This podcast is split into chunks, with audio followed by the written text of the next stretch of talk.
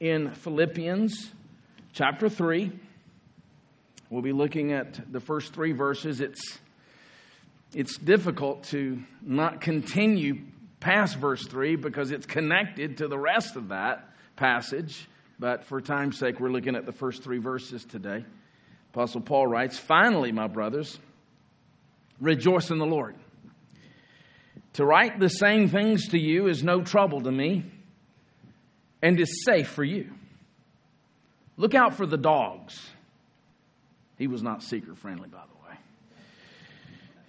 Look out for the evildoers. Look out for those who mutilate the flesh.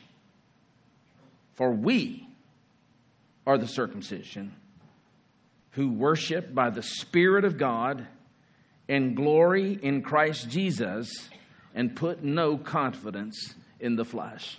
Let's pray.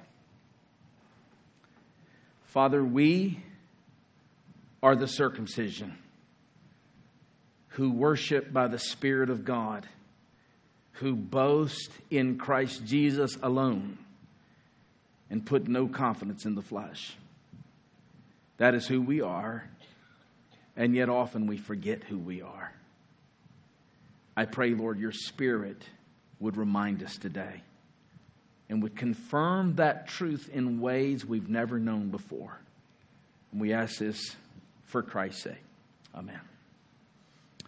When I was a pharmaceutical rep, before I went into went to seminary, I was a rep in Nashville, and one of my responsibilities was yearly I had to shadow a physician. It was a way to get to know the physicians, but it was also a way to learn their craft and their prescribing habits. And in 1997, I shadowed Dr. Tate, who was an ENT, ear, nose, and throat doctor, in Brentwood, Tennessee. And I'll never forget that day because I was sitting in on one of his appointments with a young patient who was 10 to 12 years old.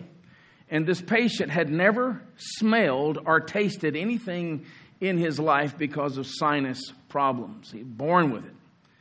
And Dr. Tate looked at this young fellow and he said, I've got some good news for you.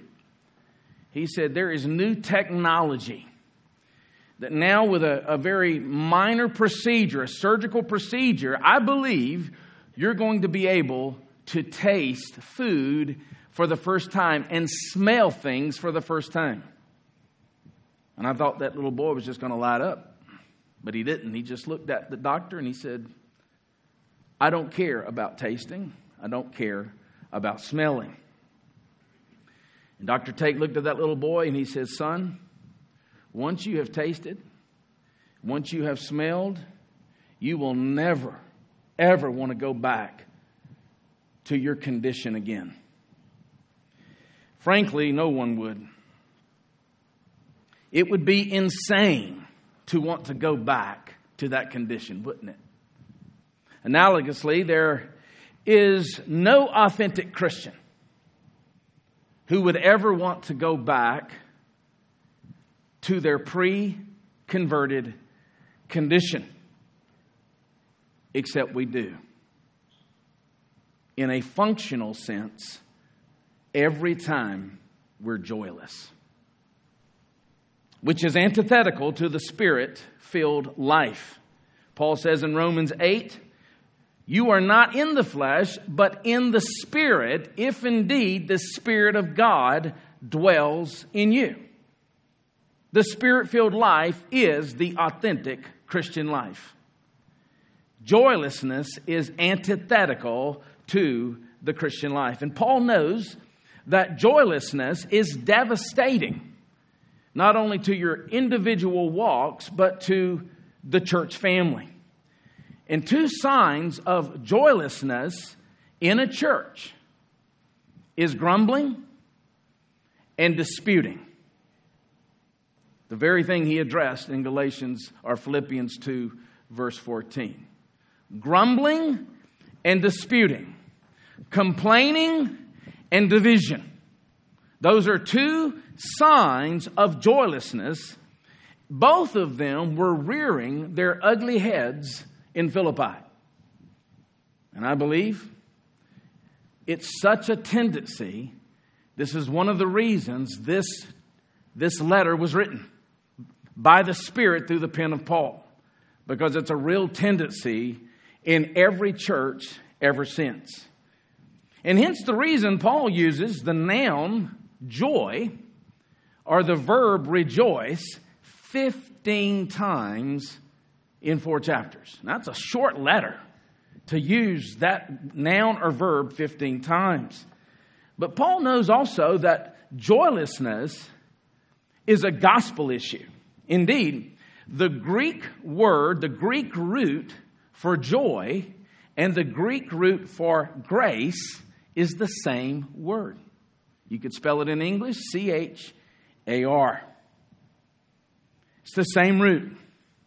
A person who is walking in step with the truth of the gospel, to use Paul's language elsewhere, is a person of grace, a person of gratitude, a person of praise, who says, This is my song, this is my story, as we sang this morning.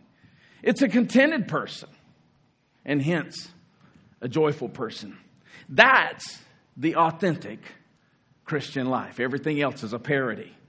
That's the only life that is worthy of the gospel to use Philippians 1:27. It's the only life that can serve as a light in the world. Philippians 2 verse 15. Conversely, joylessness eclipses the light of the gospel. Joylessness eclipses the glory of the gospel and is the fruit of either anti gospel teaching or anti gospel thinking. What do I mean by that distinction? Anti gospel teaching is believing a different gospel. Anti gospel thinking is having an evangelical understanding of the gospel, it's all of grace, but my perspective on things is anything but gospel grace. And that always leads to joylessness. And so Paul goes after that today in our passage. And in so doing, he gives us a picture of authentic Christianity. And the first thing we're going to see right out of the chute, he addresses the issue of joy. An authentic Christian rejoices in the Lord. Notice in verse 1 Finally, my brothers, rejoice in the Lord. To write the same things to you is no trouble to me and is safe for you. Now, this phrase, finally, my brothers, has prompted a lot of humor at preachers' expense. The story goes of a little boy who asked his dad, Dad, what does the preacher mean when he says finally? And the, the dad whispered to his son, Absolutely nothing, son. Only an apostle can say finally and still have 40% of his message left. That's Philippians. Or if you wanted to divide it by chapters, 50% of his message that's left. In fact, he's going to say it again in chapter 4, verse 8. But actually, the word could be translated so then. I kind of wish the translators had translated it so then here in chapter 3 and left it finally in chapter 4, verse 8. You have to consider the context.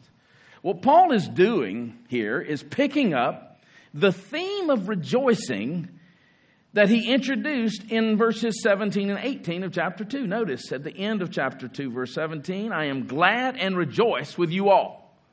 Now, where's Paul writing from? From a prison. He's been falsely accused. He's there by false charges. Have you ever been done wrong? Have you ever been done wrong in the church? What is your response? I'm going to get them.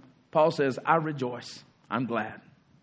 And then he says in verse 18, likewise you also should be glad and rejoice with me. Paul is diagnosing their real problem. Their real problem is not grumbling. Their real problem is not division it's joylessness, which means they're not walking in the Spirit. That's their real problem. In other words, Paul is saying the authentic Christian life is a life of joy. In fact, if you wanted to summarize the authentic Christian life in four words, it would be this it is someone who rejoices in the Lord. That's their trademark. It's not that they just go to church, that they're active in the church, all that's important. But it's someone who, at their funeral, the only thing we could say about them to summarize their life is that she or he rejoiced in the Lord. This is the mark of a Christian. It's the distinguishing mark, sign of a Christian. And remember, joy travels with his friends love, peace, patience, kindness, goodness, gentleness, faithfulness, and self control. It's the fruit of the Spirit. Unfortunately, joy has its counterfeits as well. Every good thing the devil counterfeits. Every good thing the devil counterfeits, including joy. And false joy abounds in a broken world. In fact, most things that we call joy isn't joy at all. Let me give you just a couple of examples. This isn't a comprehensive list. First of all, there is circumstantial joy. That is the elation, the emotional high you feel when all your I's are dotted. You've gotten the raise, the promotion, you've got a vacation to look forward to. All the people in your life are loving on you. Things are going smooth. That is circumstantial joy. But this circumstantial joy buzz, if you will, makes us slaves to positive circumstances. We become really enslaved to our need for positive circumstances. It's a form of slavery, it's not joy. Incidentally, it's hard to discern between true joy and circumstantial joy, and that's why the Lord graciously allows trials in our life. It exposes what we're really trusting in. He allows disappointments in our life. It exposes whether we have joy or just circumstantial, counterfeit joy. So, counterfeit joy is a counterfeit, or circumstantial joy is a counterfeit joy. A second kind of joy that is counterfeit is what I call lawbreakers' joy. This is the perverse pleasure that comes from something wrongly gained. Proverbs 9:17, the writer says that stolen water is sweet and bread eaten in secret is pleasant. But he does not know that the dead are there. It is perversely attained. Something as seemingly harmless as exaggerating a story to make you look more heroic, or something as deceitful as pornography or sexual immorality. But this isn't joy. It's the destructive and temporal high of self rule. There's a high that comes with self rule. And that's why the Apostle Paul's word here is so crucial. He wants the people of Fisherville to have true joy. It's what we were made for, it's what we're hardwired for, it's what we long for. We're joy junkies. And the first thing he says about this, notice he says, rejoice in the Lord. The first thing we can see here is it's in the present tense. He says, rejoice in the Lord. Rejoice is in the present tense. What does that mean? There is not one moment of the authentic Christian's life that can be run on anything but spirit wrought joy. That is the fuel for the authentic Christian life. The moment you are operating on any other fuel, you are no longer living the Christian life. It's present tense. Secondly, It's in the active voice. Now, what does that mean? Well, joy is a gift. It's a fruit of the Spirit. That's why the David, the psalmist, would say, Restore unto me the joy of my salvation. But it's also a task, it's a responsibility. We are called to take responsibility and be joyful. This means we have to take action. We turn from all the, the counterfeit joys. We see them for what they are. We turn from them. We live a life of turning from them, dying to them.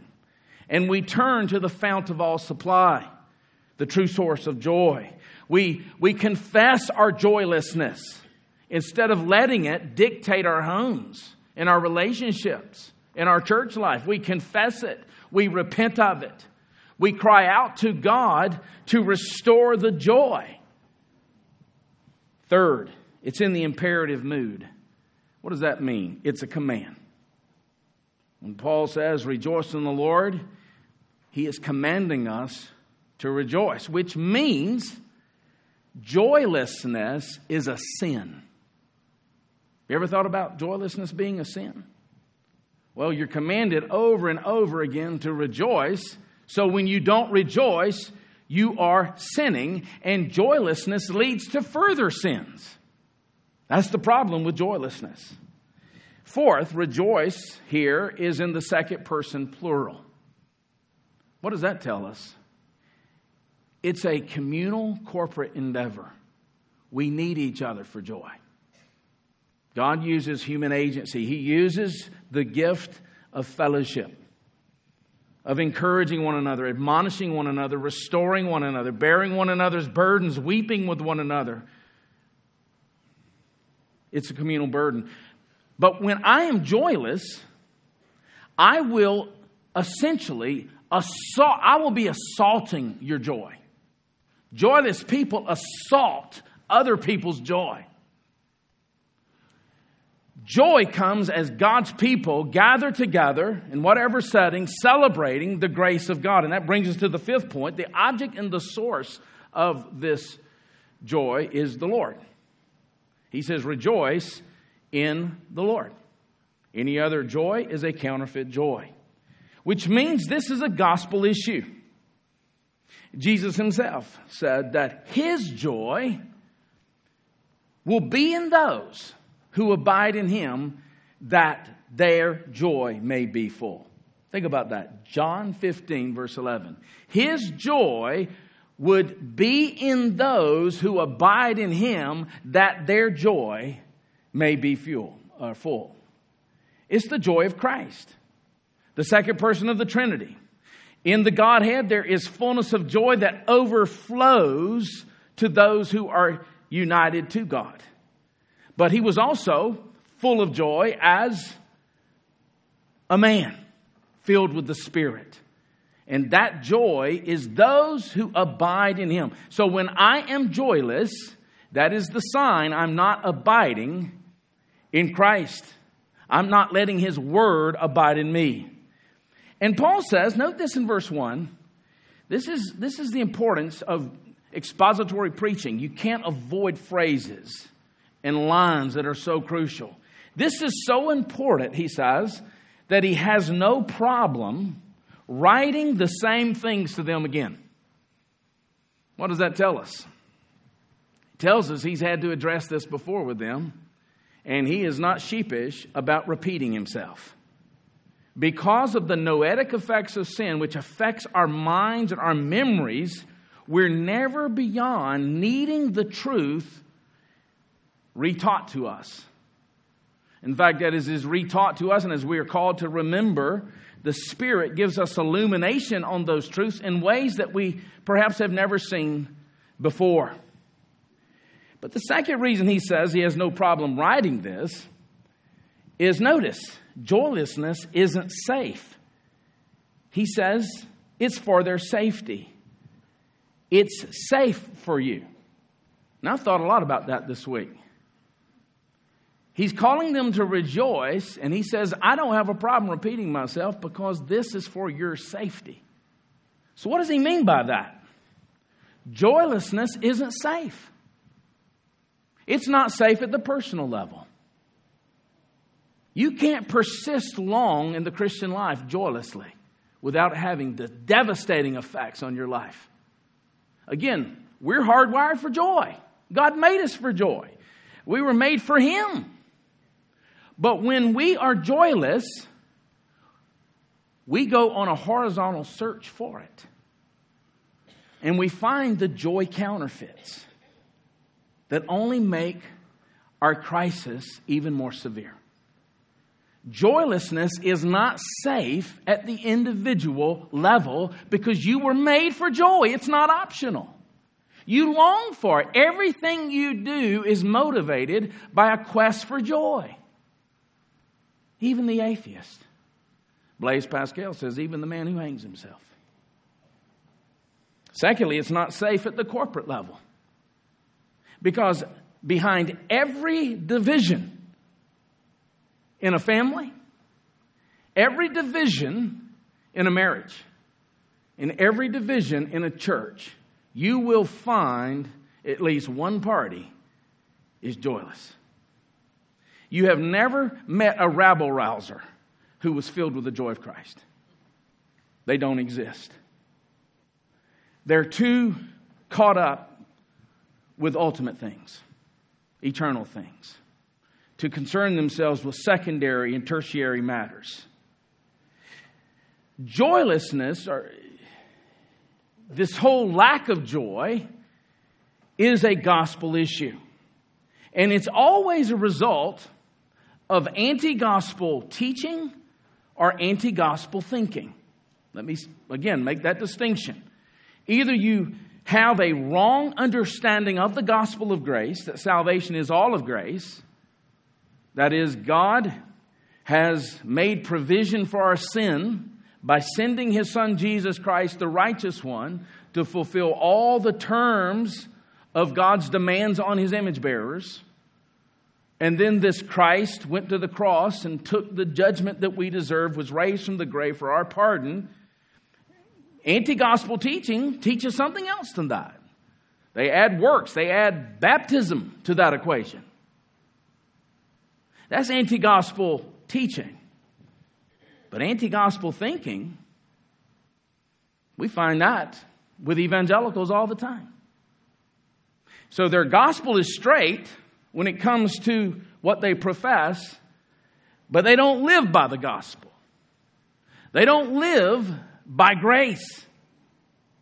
And anti gospel teaching and anti gospel thinking destroys joy because the DNA of joy is gratitude and contentment and praise and worship because of the gospel of grace. And hence, verse 2.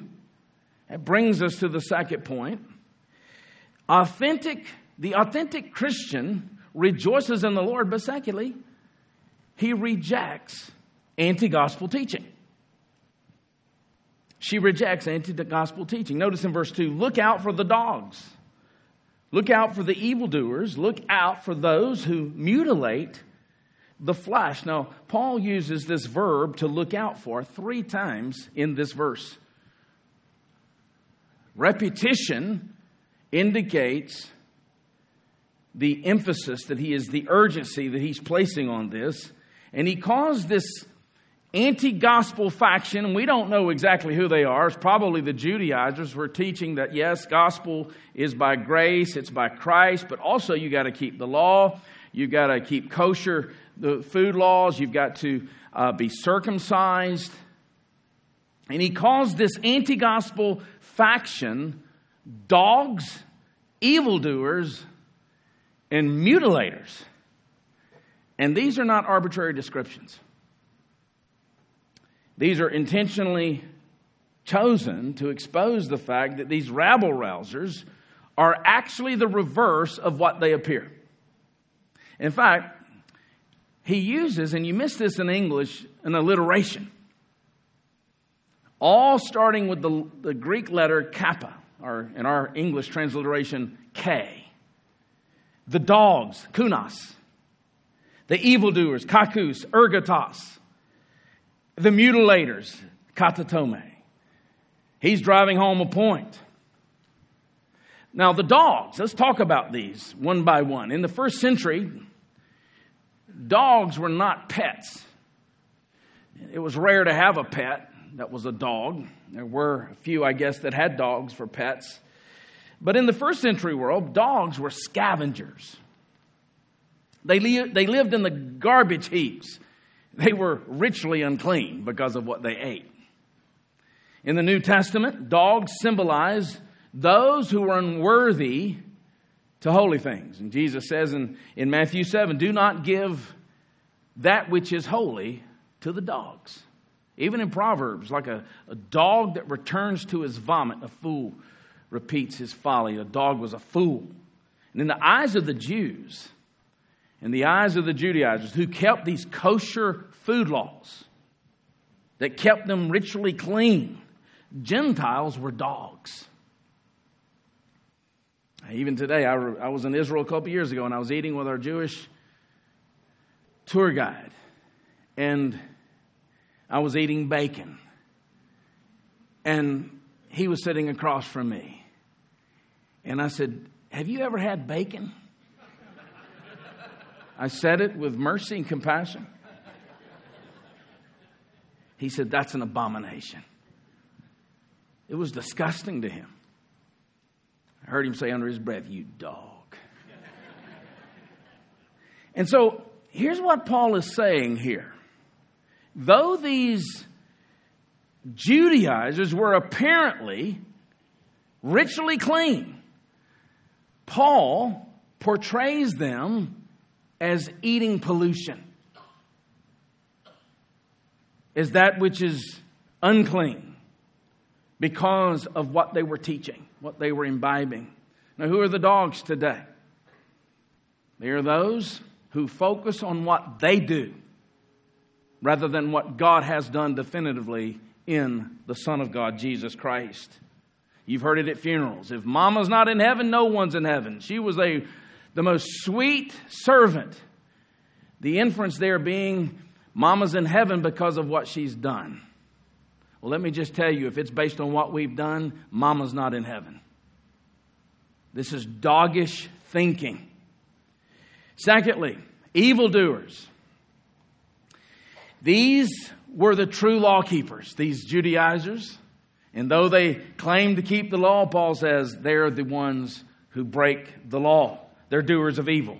He addressed that in Galatians 6 as well. Listen to this, verse 13. For even those who are circumcised do not themselves keep the law. They're lawbreakers because God looks at the heart. Have you ever heard preachers on television say, God knows your heart? As if that's good news? God knows your heart, and that's the worst news you've ever heard. Because he loves truth in the inward heart, in the inward places, as Psalm 51 says. And Paul says, Far be it from me to boast in anything except the cross of our Lord Jesus Christ, Galatians 6:14. In other words, to boast in our performance. Look what I'm doing at the church. Pits you against Jesus, which is the most heinous form of evil. Thirdly, he says they mutilate their f- flesh. This is a play on words. Mutilate is a play on the word for circumcision. They want to require circumcision for salvation. A modern day equivalent would be baptism for salvation. Is baptism important? It's fundamental to be obedient. But the moment you're baptized is not the moment you're born again, as some will teach. You get baptized because you've been born again. And now baptism reflects that regeneration, that new birth.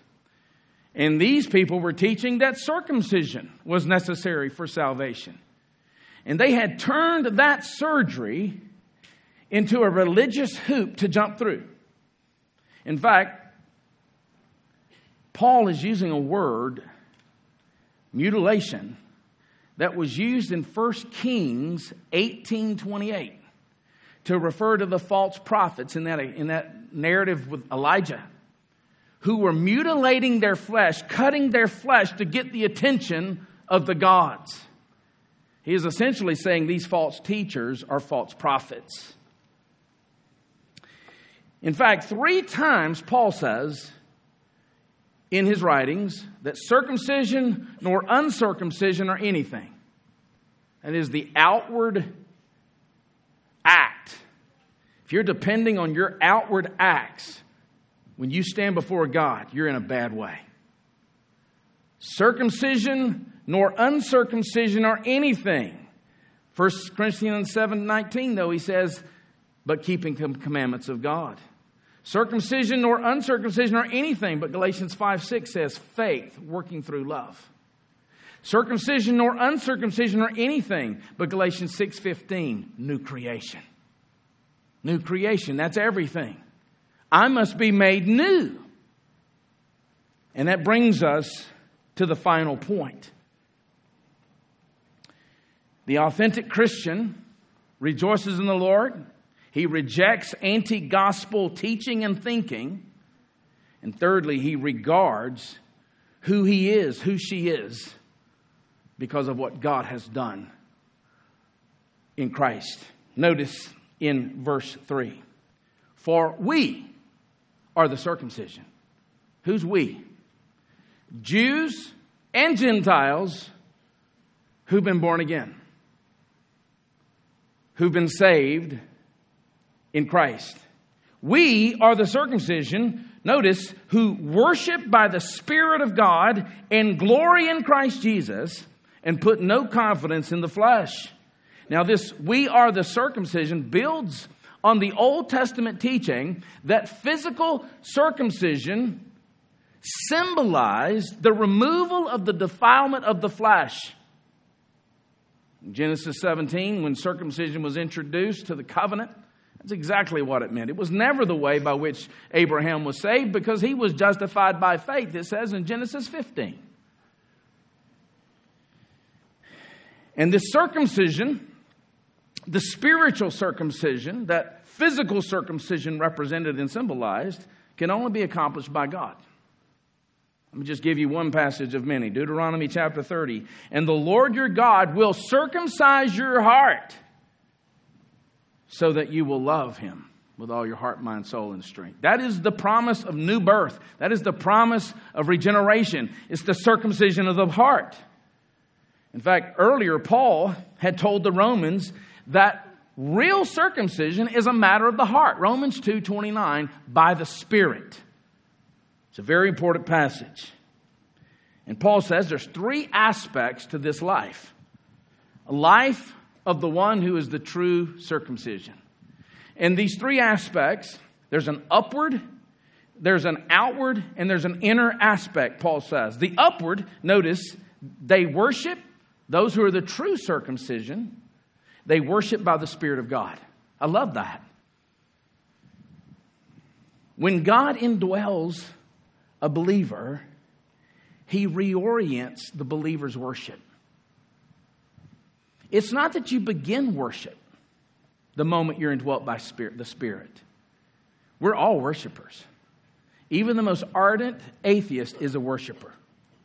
But what the Spirit does, He reorients our worship from the worship of self to the worship of the true and living God. We go from self worshippers whose desires, whose preferences, whose opinions, whose wants are enthroned.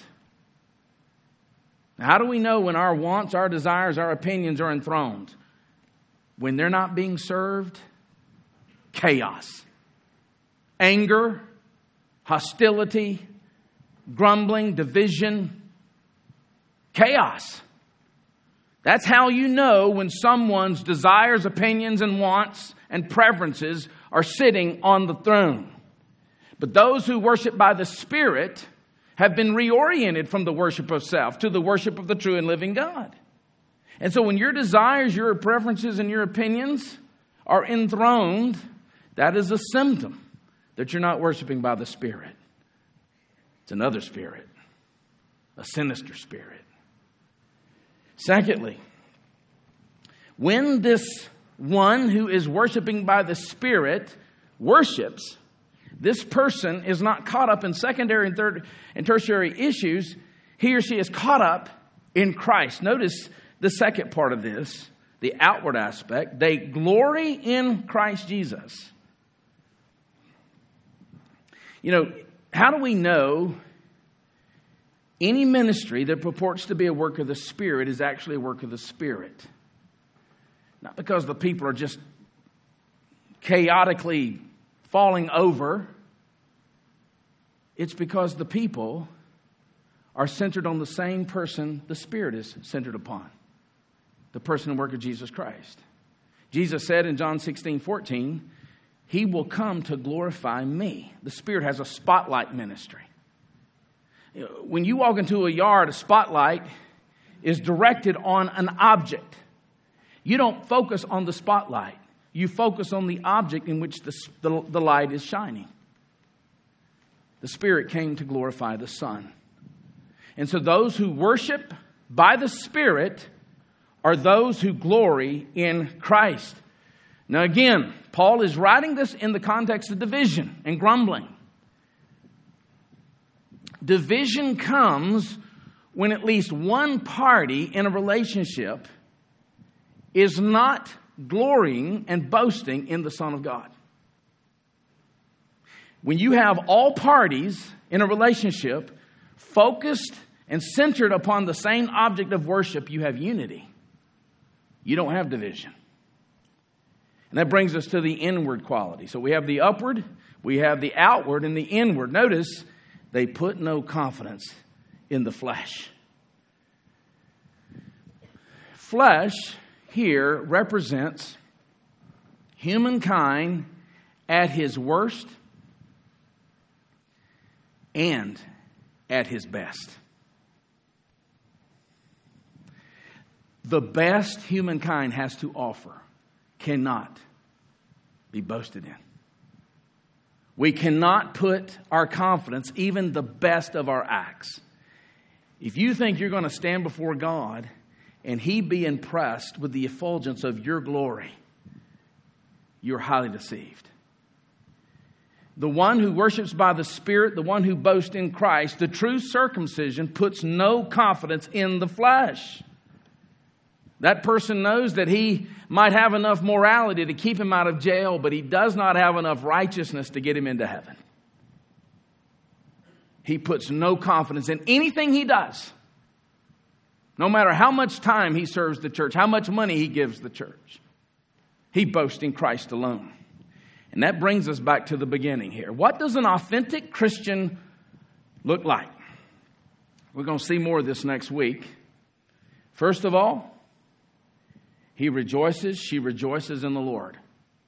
It's a person whose life is characterized fundamentally by joy. Could that be said of you? Could it be said that your spouse will say at your funeral, he was a joyful man? She was a joyful woman. In fact, there are nearly 400 instances in the Bible of the noun joy or the verb rejoice. 400 instances, 80 in the Psalms, and 40 in the Gospels. It's a, a common theme. Secondly, this person rejects anti gospel teaching or anti gospel thinking, which means their life is not grounded by performance, it's grounded by grace. Your spouse isn't acting the way you want her or him to act. You let the gospel reorient the way you treat him or her. Your brothers and sisters in the church are not acting the way you want them to act. You let the gospel reorient the way you treat them. Thirdly, he or she regards who they really are. We are the circumcision, we're the new creation. We worship by the Spirit. We boast and glory in Christ Jesus alone. And we put no confidence in the flesh. No confidence. And one of the means that God has given us to rejoice, to renounce, to regard is the table.